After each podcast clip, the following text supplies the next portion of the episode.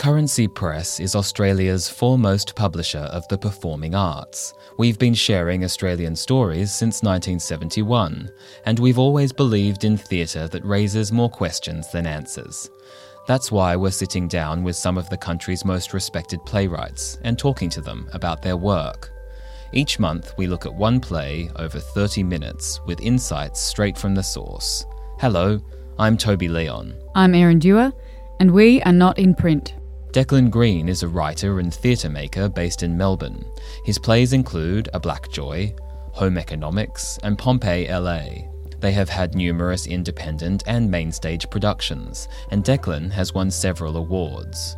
Today, we're here to talk about Moth, which won the AWGIE Award in 2011 for Theatre for Young Audiences and was shortlisted for the 2009 Victorian Premier's Literary Award. Sebastian is a terminally unpopular 15 year old with an overactive imagination and an obsession with anime and death.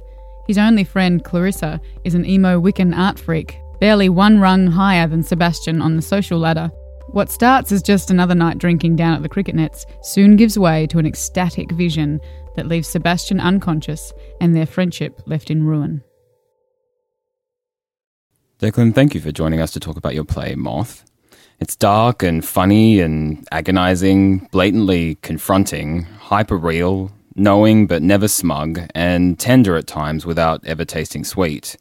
This kaleidoscopic mashup of the good and the bad and the ugly is almost blinding, and certainly too close for comfort sometimes because it's grounded in truth. The merciless victimization which Sebastian and Clarissa enjoy is something that many of us experienced at high school, and most of us want to forget about it, but you chose to go back and present the experience from an unexpected angle and with unflinching honesty. Talk us through the development process. The project was initiated by Chris Kohn from Arena Theatre, who was the uh, original director of Moth. And um, he uh, just approached me with a single image, which was the idea of cricket nets at a high school at night. And from there, it was just kind of a series of conversations between Chris and I, and um, covering a really wide range of topics and kind of interests and kind of things that we were fascinated with at the time. And the idea of um, a religious ecstasy ended up filtering into the conversation and kind of converging with this image. And uh, a plot was like very kind of gradually sketched out, which ended up being about these two teenage kind of loners Clarissa and Sebastian, who are kind of um, on the bottom of the high school hierarchical kind of pecking order or whatever. But um, I wrote like a really rough and ready first draft of the script, and um, we got in a couple of actors. Um, the first development was uh, Eryn Jean Norvill and Dylan Young, who ended up playing um, the first Sebastian. And then once we had that material, we took it into a high school um, in Essendon and just got the students to do readings. It was Buckley Park Secondary College. And really for us, it was just kind of testing the robustness of the language and the ideas that we were kind of dealing with, whether these characters seemed, I guess, relatable to the students, but I like don't like to use the word authenticity, but whether they felt that there was a familiarity about those characters and the way they'd been drawn, whether they were people they felt like they could have known or, or whether there was uh, kind of an integrity to the language we were using. Then from there, we just went back to the rehearsal room and it kind of grew out of this kind of really deep kind of collaboration between the actors and the designers and these students and, and us. I guess um, for us, like very early on, it was important that we didn't um, create, I guess, a kind of sepia stained or kind of, you know, affectionate or um, kind of tween notion of what it is to be a loser at high school. We kind of wanted to try and represent it as the kind of ugly and genuinely crushing experience it, it is to, to be subject to that kind of scrutiny and that kind of um, negative attention constantly, day in and day out. When writing about the experience of these particular teenagers who you've described as uber losers and who you've just said are on the bottom of the pecking order, were there particular things that you wanted to avoid? You said you didn't want it to be twee or mm-hmm. too affectionate or sepia toned, but were there also particular things that you were aiming for? I think in the rehearsal room, a lot of the conversations we had were uh, kind of ended up being about one particular kid that all of us felt that we knew from high school. Like, the work experience students who were kind of part of it as well, or the people who were the general managers of the theatre company arena when they were in the room, everybody had one kid that they knew. And it was just kind of interesting sharing those stories and finding these kind of common qualities between these kids. It was generally that they were from a lower socioeconomic background, although they were kids who had like a great gulf between or uh, an understanding between the way that they were presenting themselves and whatever kind of imaginative world kept them buoyant from day to day. So kids who would kind of escape into fantasy through comics or, or Star Trek or drawing or whatever. But I kind of thought that it was sort of important for the audience to feel kind of annoyance for this person, for almost the audience to kind of participate in the bullying of these people to a degree. That you could go like, you know, one of the reasons that these kids end up being victimized is because they're abrasive personalities and a lot of the time they are kind of obnoxious and that doesn't mean that they shouldn't be loved and they shouldn't be looked after and cared for and nurtured through this unbelievably difficult time in any person's life but yeah that i thought it would be kind of interesting for, for the audience to kind of feel the sense of yeah irritation or kind of for them to kind of i guess participate in the subjugation of these characters I guess that abrasiveness is something that I want to just pick up on in terms of them as individuals. The protagonists in Moth are two bold, urgent, contemporary Australian 15 year olds. As you say in your author notes, an integral part of their friendship is their love of mocking each other and the people around them. And in his introduction, Chris Kohn writes that from the beginning of the development process, you were adamant that you would resist making the central characters of Sebastian and Clarissa likable. Can you expand on why these two outcasts are the prime targets of both adolescent bullies and their teachers' loathing? in the case of you know Clarissa, she's a angry, overweight fifteen-year-old girl, and in Sebastian's case, it's that he's smelly and annoying and, and obnoxious, and like I was saying before, like does have this kind of absence of kind of self-awareness that you know he doesn't particularly understand why people think he's a loser, and maybe he doesn't even really think of himself as a loser. Mm. And I was kind of thought it was important in kind of drawing their relationship that they that they do have this kind of weird little hierarchy that exists between them where Sebastian is still almost kind of enacts the bullying that he receives onto Clarissa, like the fact that he still kind of puts himself in a bit of a pecking order above her. This friendship by insult is a compelling, highly recognisable portrayal of two modern Australian adolescents. They're self centred, they're mocking, they're vulnerable, and they're very funny. They're emotionally fused together by their traumatic, alienated social lives. The status games involve physical and verbal abuse. Sebastian plays on her fears of suffocating to death, for example. They both reinvent the past to humiliate each other or annoy each other. But these also quickly turn into a mutual need for reconciliation and forgiveness.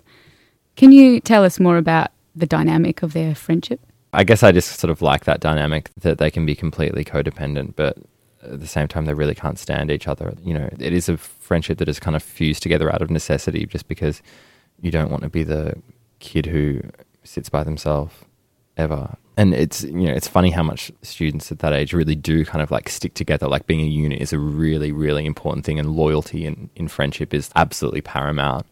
Like I remember when I was at school, it was like I was terrified of going alone anywhere. My friends and I would be like, I'm going to go to the canteen. Someone has to come with me. like you couldn't go anywhere by yourself. I'm going to the bathroom. Someone needs to come with me. Yeah. Like mm. because then I'll be a loner if I if I go by myself. I'm a yeah. loner, and people will think I don't have friends. For that five minutes. Yeah, yeah exactly. and then even like the trauma of having classes where you don't have friends. Mm. Like sometimes you know in school you'd end up with whatever maths class, and that's just a class where you actually don't know anyone. So you've got to either kind of sit by yourself or go and sit with someone you don't really know or like very much in scene four, with a little help from a bottle of Malibu, um, on a school oval one night, Clarissa says we get closer, which yeah, yeah. Sebastian then explains away with because I'm cold, yeah, yeah, which I love, and then she kisses him, yeah, yeah, and it's long and messy and awful. But where does that come from? I, I, mean, I just kind of think that friendships at that age are so messy. Like yeah. they're so intense. You never have more intense friendships in your life than you do at high school, and it's also at the time when you're still like figuring yourself out, like in terms of, you know, your sexuality and kind of you're willing to be kind of vulnerable to each other in this, and you're kind of obsessed with self evisceration and confession and stuff like that. It's, it's just, I think like friendships at that age are just like a really messy and nebulous and difficult to pin down kind of thing. Mm. And new best friend each week, kind of. Yeah, yeah, exactly. I guess for me, that was kind of like a texture that kind of would make sense in their friendship. That it could be that Clarissa's kind of in love with him the whole time, or it could just be that she's drunk, or it could be, mm. you know, it could be kind of, yeah, it could be anything. But I kind of, it's okay for it to be ambiguous because I feel like those characters wouldn't even really have the agency to explain it or kind of understand it themselves. Yeah, know? right. The other moment that I wanted to talk about in terms of their friendship was right near the end of the of the play, actually, and we see that their friendship is quite an intimate one. Clarissa rewrites history, in fact, in the name of reconciliation, and she arms Sebastian with a bravery so that he can rescue her from her drug induced depression cave. She says to him, You don't seem scared at all. You wrap your arms around me, you buckle me into the harness, you tug the rope to make sure it's secure, and we rise up through the dark like angels, together, up towards the light. And she seduces his scattered mind in this moment for me to travel back to the truth of the final events that occurred that day, Mm-hmm. like moths to a flame. It's a really bleak play, obviously, but Mm. I guess if there's an aspect of hope to it, it's that this kind of like hope for forgiveness or the hope for Clarissa to be able to forgive herself. But I was just kind of thinking about, I guess, the concept of forgiveness and the idea that, you know, if you do repent and you do feel, genuinely feel bad for something awful that you've done, you can have absolution for that. And I think that there's something really kind of, yeah, really kind of wonderful and beautiful about that idea. Mm. So I guess that's kind of uh, how that ended up kind of getting woven into the play, and that the entire play is just about a kind of cry for absolution Mm. for Clarissa. The whole play takes place in her kind of subconscious, I guess, or the driving force behind the play is that need for absolution or that need to be forgiven for something that she feels that she's done wrong. Mm. And like whether she actually has done anything wrong is something that's completely like that might not be the, the case whatsoever, and it probably isn't the case. But Yeah. you know, you can imagine the kind of guilt that some some like somebody would carry. According to Cameron Woodhead's review in The Age, she is fighting for her right to be unloved, which Mhm. I thought was really a great sum up for her in Mhm. a way. She's deliberately ostracizing herself, rejecting before she can be rejected. Mhm. Yeah. It seems, you know, adolescence is not a time for celebrating difference in this case. Yeah, I, th- I think that's that's definitely the case, and I think the the idea of yeah, like kind of rejecting people before they reject you is something that's really, really kind of pretty pertinent with her character. Mm. I guess I feel like, you know, it's something else that kind of comes up in another part of the play, but there's this really vulgar truism about like the um, teenage years are the best years of your life, and when you're a teenager, you're kind of told that over and over again that these are the best years of your life, and you know it's really important for you to enjoy these because they're gone so fast. And Mm. when you're a teenager, particularly when you're a teenager who's not at the top of the social ladder, who's kind of you know living with victimization every single day and feels a knot of dread in their stomach when they wake up and ha- the idea of actually having to go in and face that kind of ritualistic humiliation on a daily basis they go slowly. They go really really slowly. You Yeah. can't imagine that they will ever be over. Clarissa says that's total bullshit. That stuff that you were just talking about, that these years aren't fast, they're slow, they're so fucking slow. yeah yeah exactly. It's a good way to get your point across. Just have a character say it. Just, just write it down and put a character's name next to it. It's very subtle artful writing on my behalf. But she does really capture the suffocating nature of that self hatred and self loathing that's a combination of your own internalized stuff and Yeah. the stuff that's put upon you with that dream sequence where she's trapped in one of those old diving suits and she's on the bottom of the ocean and she can't breathe and she's suffocating and it's all black. what she's describing is just like the weight of any depression and that's what you're describing there just that sense of like absolute hopelessness and despair and that inability to function that complete short circuiting of, of um, any ability to kind of live In scene two, she says, I'm not an emo, I'm a Wiccan. yeah She's very pointed about it with Clinton. And I just wondered, is there a, a reason she's drawn to this particular subgroup as a teenager, do you think? uh, in my head it's just um it's just that she wouldn't be an emo because she thinks emos are losers or they, those are the kind of boundaries uh, that she's kind of like drawn around the social group in her school but um this this group is worse than this group But also, Wiccans dabble in the black arts, if you want to call it that. Mm. And it does seem like it allows her to connect with some sort of power, perhaps that's beyond her, that she doesn't feel that she has access to in her day to day life. And she might know that there's not much in it. She might not actually believe any of it, but it might give her some kind of sense of purpose and power, Power, and connection yeah. to something beyond herself. Yeah, I reckon that's definitely true. I think that one of the things that we were talking about a lot was just about how when you're a kid, you're just kind of like, uh, when you're a you know a young adult, you're kind of like trying on skins a lot. And who knows, like maybe like five months earlier, Clarissa was like a Rastafarian or something like that. But the fact that she is somebody who is kind of like actually engaged in the constant kind of um, refining and um, updating of her imagery or the kind of imagery she builds around herself. So in the play, when um, one of the kind of uh, moments that uh, signals her like complete descent or collapse is the fact that she gets rid of all her Wiccan stuff and she kind of throws out her candles and her incense because she suddenly feels dumb and humiliated by it all and these kind of these efforts to um, present herself in a, in a different way or make herself seem special or unique. But I guess one of the things that kind of divides her and Sebastian is that Sebastian kind of doesn't even have that level of self awareness. He's just kind of content to delve into one specific set of interests and kind of really nothing more. Like he's he's not really interested in crafting his identity on any level. He's just sort of somebody who you know exists as flotsam. He just kind of floats through school. Lets people identify him.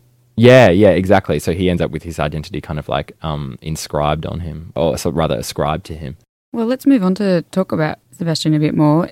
Sebastian is the terminally unpopular anime devotee who's always slightly greasy and has a laugh that is beyond annoying. Chris Kohn was reading a report in the development stages that stated a quarter of children aged 10 to 14 in Australia were worried that the world would come to an end before they grow old.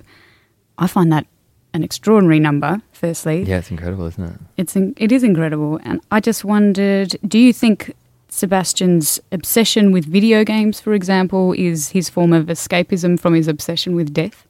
I, I guess like there's the idea of the end of the world is something that kind of looms fairly large in his consciousness because he's really interested in um, post-apocalyptic anime like Neon Genesis, Ghost in the Machine, and stuff like that. I guess I always kind of imagined that this was something that was a world of like fantasy or, or kind of escape that he could kind of retreat into. And I guess the video games, yeah, definitely, definitely part of that. Mm. But that I didn't I never kind of imagined that Sebastian has any kind of real sense of his mortality at all because you know I don't think you really really know that you're going to die yet at that age, and um, I think that's one of the horrible things about the play, or something maybe I just feel when I watch it is just this thing of like watching two young people kind of spiral towards this devastating and you know horrible climax but without any of the kind of skills to equip them with the idea of death or the idea of losing themselves or their sanity or their kind of um, hold on reality in any real way. His sense of self splinters, though, as a result of an ecstatic religious vision.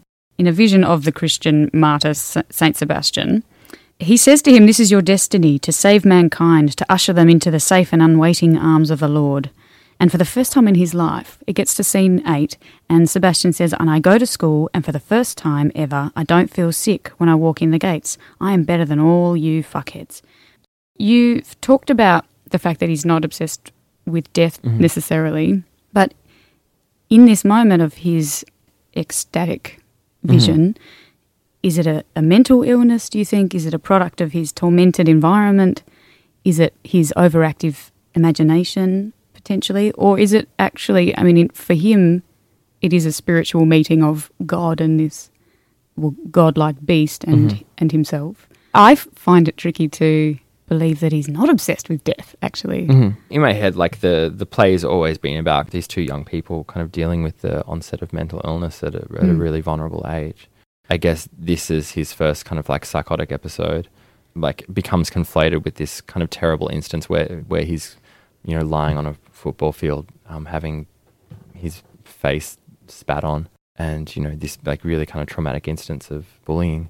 Like when he breaks in this moment, the fantasy is one of power and one of kind of redressing that balance, so that he can turn up to school the next day and feel special and feel that he's been selected and that there is a greater plan for him. That his life is a bigger and more important thing than what he can see around him. But at the mm. same time, like part of the form of the, the piece is that it's supposed to be open enough that it can be read in, in any number of ways, you know. Mm.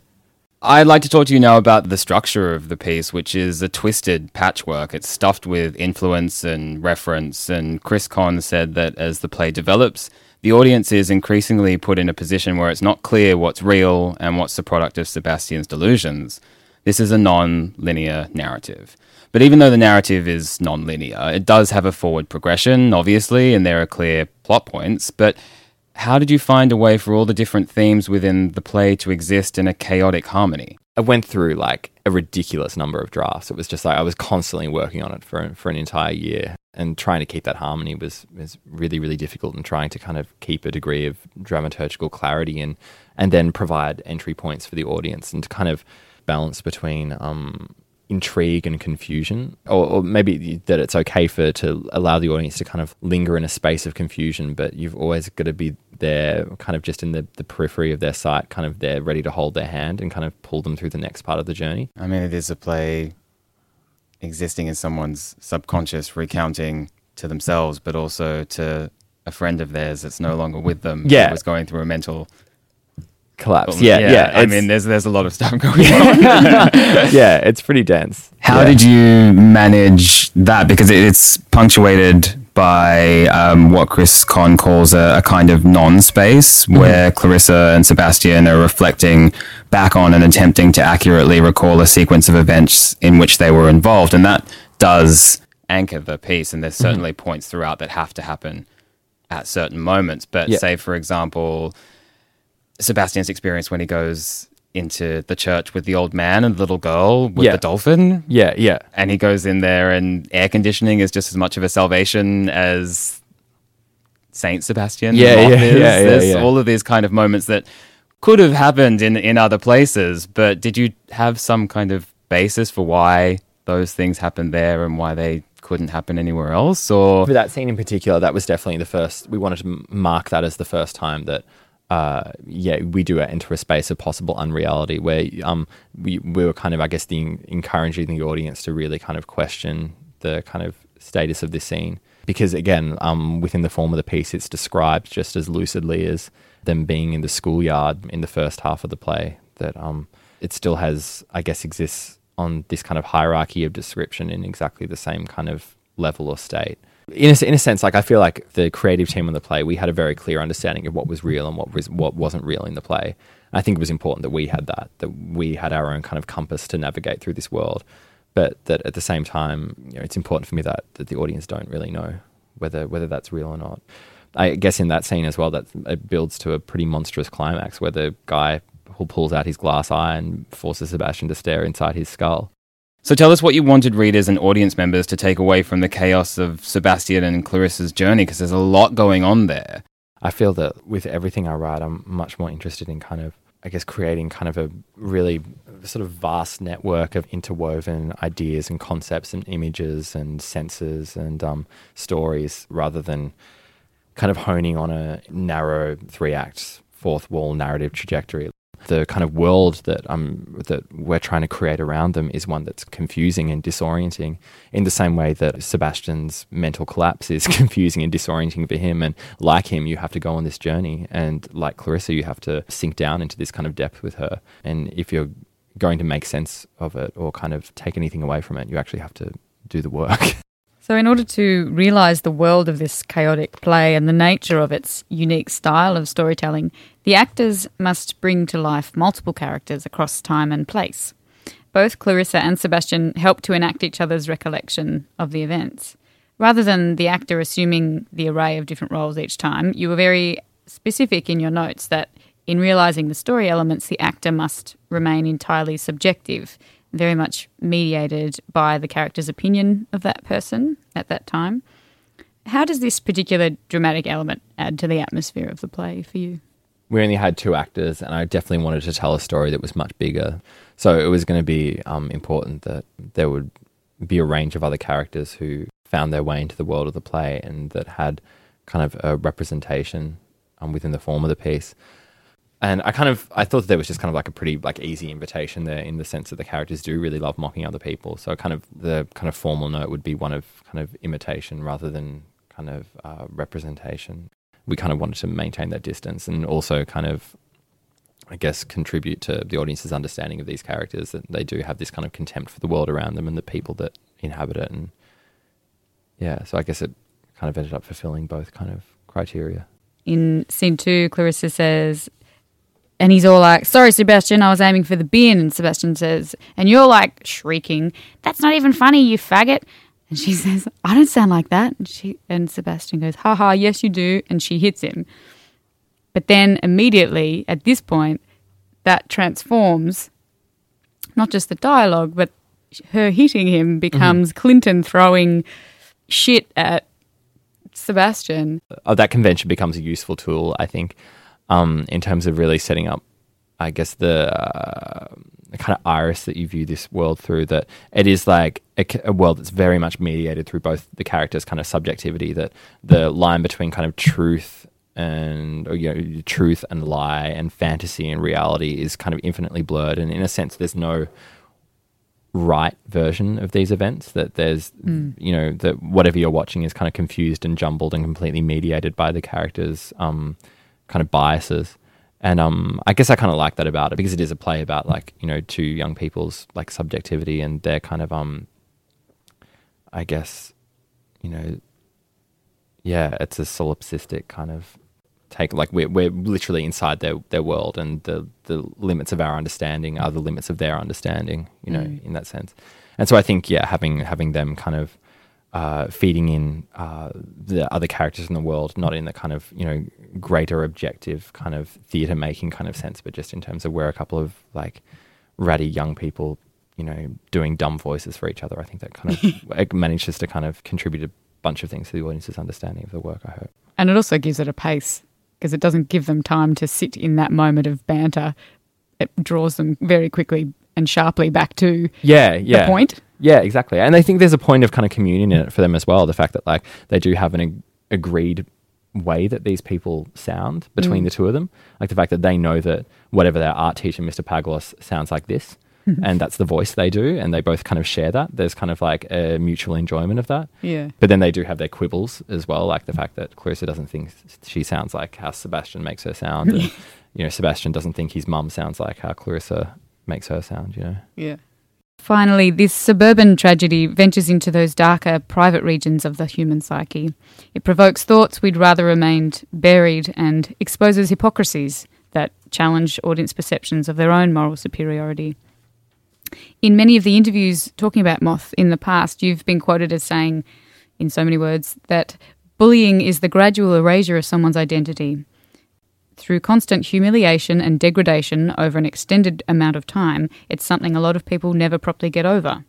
You included an optional ending for this play the image of these two obliterated moths fluttering beneath the flickering lights. Can you tell us what it was about these characters or this story that you were compelled to extend this empathetic hand to these people?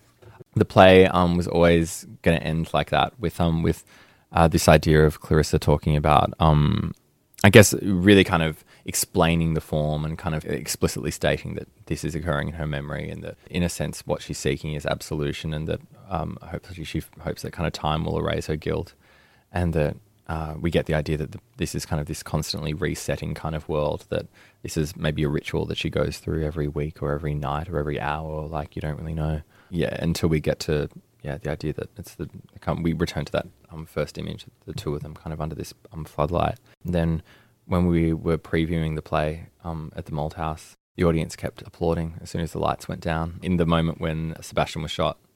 And we just realized that in the production that we'd made that was actually the ending. And it was an accident but that's actually how it had happened. It was just the play had built up to that moment and the way we'd structured it that was actually the perfect moment to end it. So we ended up cutting the final scene I, I think that there's two options with the ending of a play like this you can either kind of drag people right down to the bottom of the ocean and then release them there and just let them kind of have to fend for themselves to get back to the surface or you kind of gently let them back up to the surface yourself and um, i think that's just kind of what that option sort of represents whether you do want to kind of leave people kind of in a state of like horror and kind of disbelief, or whether you do want to kind of more gently lure them back or kind of lead them back into the, their kind of their own world. Do you think it's important that, particularly writing for young people, that you imbue your work with a sense of hope, though? Um, no. I, I wondered if that's what it was about. That's